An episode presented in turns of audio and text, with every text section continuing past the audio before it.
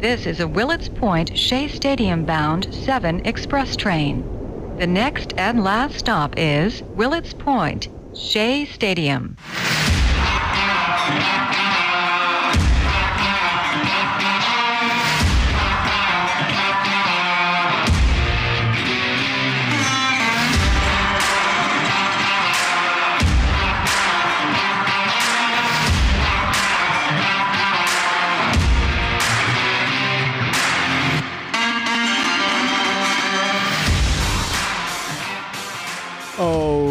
Yes, it is the Subway to Shea podcast. Anthony Rivera here with you, talking about all the news and happenings surrounding that team from Queens, the New York Mets. You can follow the show on Twitter and Instagram at Subway to Shea. Listen and subscribe to the show on Anchor.fm, Apple Podcasts, Spotify, Google Podcasts, Radio Public, Breaker, and Pocket Cast. Turn on those notifications to never miss an episode of Subway to Shea. Please also take a few minutes to write me a review. Let me know what you think of the show, what you like, what you don't like. I want to make this show better each and every week. And by going on Apple Podcasts, leaving me a rating from one to five stars, hopefully you're giving me five stars, and reviewing the show by leaving comments in the review section under Apple Podcasts. It could only help me to make this show better each and every single week. So please head on over to Apple Podcasts, rate and review this show. If you're a new listener to this podcast, thanks for joining us. And if you've been a supporter this whole entire time, thank you. I love going on this journey with you each and every week, and I'm so happy that you are tuning in to this Mets podcast every week. Now, make sure to follow my work on Rising Apple. Rising Apple is a New York Mets site on the Fan Sided Network. You can read my articles by going to risingapple.com or checking out the links in my description for the week's podcast. I actually don't have an article up. I haven't had one in a couple of weeks because work has been a little crazy, but I will be getting back on that. I have a piece coming out on Seth Lugo in the next week,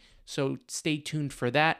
Make sure to follow Rising Apple on Twitter at Rising Apple Blog and the Fansided Network at Fansided. So you can follow both of those on Twitter. Now, on to this week's episode of Subway to Shea, and what a week we've had. So much going on from the last time I've talked to you. If you remember, we were talking about the qualifying offers to Noah Syndergaard, Michael Conforto, and at last, last week, we did know that Michael Conforto was not taking the qualifying offer. That wasn't the big news that happened during the week because during the week we were surprised by Noah Syndergaard, and we're going to get to that shortly. So from Noah Syndergaard and Aaron Loup taking their talents to LA to Billy Eppler being named the Mets GM, it's been a crazy week.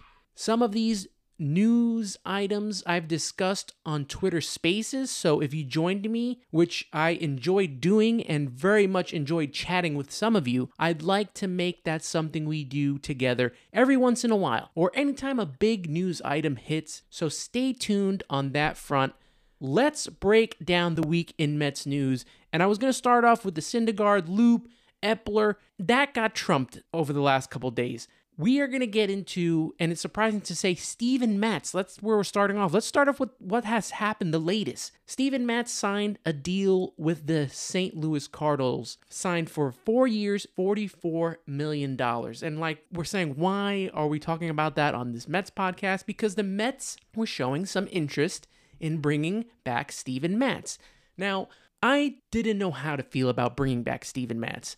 On one hand, I didn't really care too much for Steven Matz, but if they did bring him back, if they did decide to bring him back, for me, it would only work if it was for the back end of the rotation, a four or five slot. You put him in the back end, and you're committing to signing a couple of other pitchers because we've talked about this for weeks. Mets need to sign two to three starting pitchers. So if you were going to bring Matz back, put him at the back end of the rotation, I would have been fine with that. Well, the other night, Steven Matz signed with St. Louis Cardinals, just like I mentioned, four years, $44 million. Well, the next morning, we find out from Steve Cohen, a tweet he wrote. He goes, I'm not happy this morning. I've never seen such unprofessional behavior exhibited by a player's agent. I guess words and promises don't matter. And we all know that he's talking about Steven Matz's agent. And this continues to be a struggle for the Mets to sign people right now. And a lot of things were said. Cohen not happy. Matt's agent even left a message with Ken Rosenthal, and I'm going to read that to you saying that he was aware of Mr. Cohen's tweet. It's unfortunate that he chose to take his frustrations to Twitter. I will not do the same and instead will take the high road, which is consistent with both my character and the character of our client. Steven Matz grew up a Mets fan, loved his time there, and continues to invest in the New York community through his efforts supporting New York's first responders. As a result of all that, there was a strong pull to return to the Mets. But ultimately, he made the decision he felt was best for him and his family. Steven is and will always be grateful to the Mets and Met fans, but he now looks forward to his next chapter with the tremendous franchise in St. Louis. And that was comments made by his agent, Rob Martin. I'm not too upset about this, to be honest with you. And I know Cohen was more upset with the way Rob Martin handled the whole situation than he, I'm pretty sure he was with Steven Matz not coming back. And I know a lot of Met fans did not really want Steven Matz to return. He had a very lackluster time here in New York, besides pitching very well in the first part of his rookie season in 2015, where he went 4 0 with a 2.27 ERA. He struggled from there on. 2016, 9 and 8 with a 3.40 ERA. 2017, he was 2 and 7 with a 6.08 ERA. 2018, 5 and 11, 3.97 ERA. 2019, 11 and 10 with a 4.21 ERA. And then his last year with the Mets, in the shortened season 2020, 0 5 with a 9.68 ERA. Now, why would the Mets want to bring him back? Well, in Toronto last year, where he got traded to, he went 14 and 7 with a 3.82 ERA. And you got to think, what is the reasoning for the Mets to want to go back there? And obviously, they need starting pitching. But like I said, if it was for the end of the rotation and they were going to bring in another starter or a top end rotation guy then fine, that works. But, you know, when you need two to three starting pitchers and Matz is the big signing, that's not the way to go. So I understand Steve Cohen was upset with the way things went down, but at the end of the day, it's probably a blessing in disguise that we did not sign Steven Matz at all. We move on and we try to get the Kevin Gausmans of the world, or we try to go Marcus Stroman, bringing Stroman back. Mar- Max Scherzer's out there. You could go Jon Gray. There's a whole bunch of pitchers that are out there. Carlos Rodon. We've talked about this. So I'm not too heartbroken over this. I'm also not heartbroken at all. Well, maybe a little bit. Maybe just a little bit. Over Noah Syndergaard leaving, bolting, no pun intended, the New York Mets for Los Angeles, and he's going to the Los Angeles Angels of Anaheim. He signed a one year contract, $21 million deal with the Angels. It caught us all by surprise, as we thought he was going to take the qualifying offer, which was 18.4 million. Uncertainty in the front office led him to sign with the Angels, as he was sold with coming to LA in his interview with Angels GM Perry Minasian. He also discussed there being a lack of communication from the Mets during his introductory press conference this past Friday. You know, at the time, not having a GM and a manager could have played a big role in his decision and could play a big role moving forward. So just keep that in the back of your head. The Mets right now, they do have a GM, but they don't have a manager. So who's going to lead this team? That might be a reason for players not wanting to come here. But in the case of Noah Syndergaard, I don't think it was like that for the Mets. Yeah, no communication was there, but I don't think it was needed. The Mets offered him the qualifying offer. The 18.4 million was offered, and all that was needed was for Noah Syndergaard to make a decision. The Mets weren't going over that for a guy who has spent 2 years on the shelf following Tommy John surgery. It would have been a mistake, especially considering where the Mets are at now and how much they need. And let's not compare this situation to what the Mets dealt with when they let Zach Wheeler go. Zach Wheeler had already pitched a couple of seasons, and the Mets made a big mistake not signing him. This is not a mistake. They need a lot more certainty than Noah can provide. And I will leave it at this. I don't blame any side here, Syndergaard or the Mets. Noah took the deal that was best for him, and we all would have taken the money. The Mets offered what they thought he deserved coming back from injury and I'm glad that they did not budge. I think the problem Mets fans and I have is with the way he addressed the situation at the end of the season.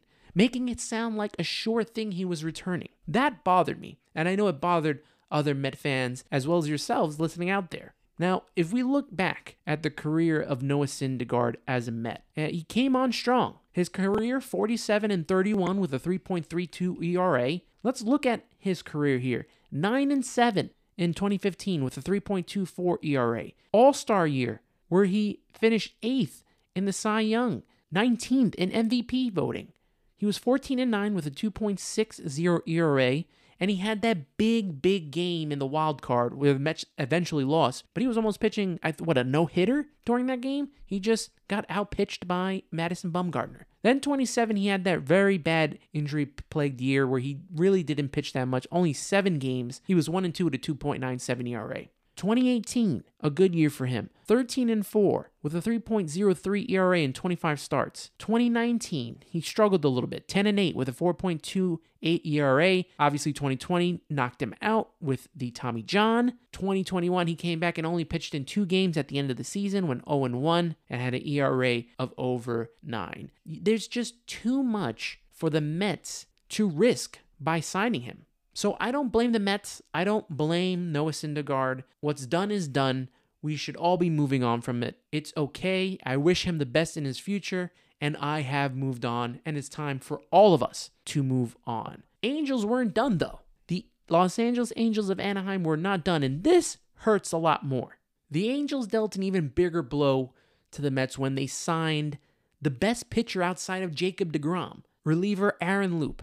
He signed a two year, $17 million deal. And this is a tough loss as we know that Aaron Loup was the anchor of the bullpen and the most consistent pitcher. If you go back and look at his 2021 season, 6 0 with a .95 ERA in 65 games, 56.2 innings pitched. In those 65 games, or, you know, let's look at in those 56.2 innings pitched, he had 57 strikeouts. The guy was amazing. He had a great year in 2020 with Tampa with a 2.52 ERA. And uh, this one hurts. This one hurts a lot because I, I've talked about this on Twitter Spaces, I've talked about it on the podcast, and I said that the Mets need not one, but two left handed relievers in the bullpen. And now they have none. Now they have none. So they let their best reliever go to Anaheim. And what are they going to do? What are they going to do? Now, I don't know what happened in the negotiations process, but I don't see this as the end of the world. It sucks. It's awful that we lost our best reliever, but it's not the end of the world. We all know that relievers are hot and cold every year, and I don't know if Loup can duplicate that in Los Angeles, especially in the American League. But we will see. The Mets might come to regret this, or they might not. Every year's a crapshoot, but it sucks. It does. But like I said, it's not the end of the world. So let's look at who is available. Let's not focus on him being gone because it's it's over with. He's gone now. He already signed the deal. They got the little picture that they posted of him on the Twitter and Instagram. So we are moving on. Let's look at the people. There's three names that I want to talk about. One of them was Brad Hand. And I know what you're saying. He was awful last year. He didn't look too good as on the Mets. Yes, I understand that. But I wanted them to sign Brad Hand as the second reliever for their bullpen, even with Aaron Loup coming back. So even if they brought Aaron Loup back, I kind of wanted Brad Hand as the second reliever. Now, last year he was 6 and 7 with a 3.90 ERA. Not a really good season for him. He spurned the Mets in the offseason because he wanted to be the closer in Washington, and then he got traded to Toronto, and it was a whole mess. He pitched okay for the Mets. He was 1 0 with a 2.70 ERA and 13.1 innings pitched. He gave up 12 hits, 7 runs, 4 of them were earned, and he struck out 14 batters. So he's a possible option to bring back. At the very least, I would bring him back on a minor league deal. There's no harm in having depth in the bullpen. The Mets need depth. And to bring him back, not the worst thing in the world. Absolutely not the worst thing in the world. But let's look at a couple other guys. The one guy that I talked about, and that's Andrew Chafin. He was on the Oakland Athletics, and I thought that it would be great to bring him in. He was 2 and 4 with a 1.83 ERA in 71 games. He pitched 68.2 innings, struck out 64 batters, and I think if you were to bring him in, I think that would be a big, big upgrade. It's not Aaron Loup. None of these guys are going to be Aaron Loup, but Chafin is the best out of all of those guys. I'm telling you. He also spent some time in Chicago last year. So in Oakland, 1.5 ERA, and uh, in Chicago, 2.06 ERA. He, I think, is the best out of the free agencies if you're going to try to find someone.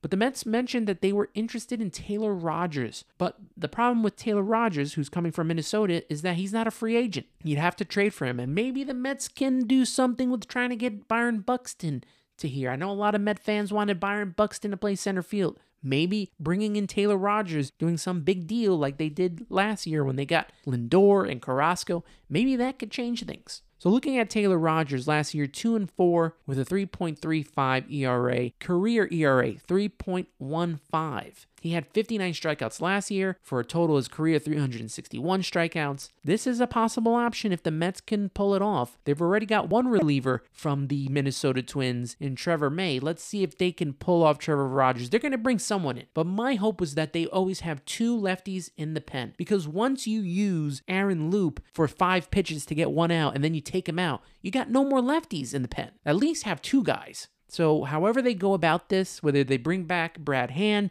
go after Andrew Chafin, trade for Taylor Rogers. The Mets need a couple lefties in the pen at the very least to be successful and to have a successful bullpen. Now, there are so many options, but the new GM has a lot of work to do, and it just got that much more complicated. And I say new GM because last week we didn't get to talk about this. I think I recorded maybe an hour or two. Did I? I I don't remember, but it was definitely before Billy Eppler was named the new Mets general manager, named last Thursday night. Press conference was on Friday. My initial thoughts, you know, time to stop worrying about who they didn't get and being upset about it, and time to focus on the team right now. They need to hire a manager and they need to put this roster together because it's very depleted. You know, Billy wanted to be here. And who knows? Billy may be a blessing in disguise. You know, once the big three were off the board and you look at experience. Billy is at the top of the list, over Adam Cromie, over Raquel Ferreira, and the Matt Arnolds of the world. Obviously, he wasn't successful in the Los Angeles Angels of Anaheim because Arte Moreno was there doing a lot of meddling. You know, a lot of people talk about Steve Cohen and George Steinbrenner, how they did. The, Arte Moreno is a meddler too. The history with Eppler and Moreno in Los Angeles, not the greatest. You know, he had to deal with the Pujols contract. That Moreno put together. He had to deal with signing Rendon. Obviously, he had to give out the money to Trout because, you know, Trout's that generational player. But then, you know, you bring in Brad Ausmus as your manager. Arte Moreno wants him fired, wants to bring in Joe Maddon. What a mess that whole situation was. And I do like that Billy has experience here in the Big Apple. He worked in the Yankees organization. You know, he joined the New York Yankees and became a rising star in their front office. He was the director of professional scouting, from 2006 to 2011 and an assistant GM under Brian Cashman from 2012 to 2014. So let's see if he can succeed in Queens and bring the Mets a championship. He's got a lot of work cut out for him. Needs two to three starting pitchers. Needs a left handed pitcher in the bullpen.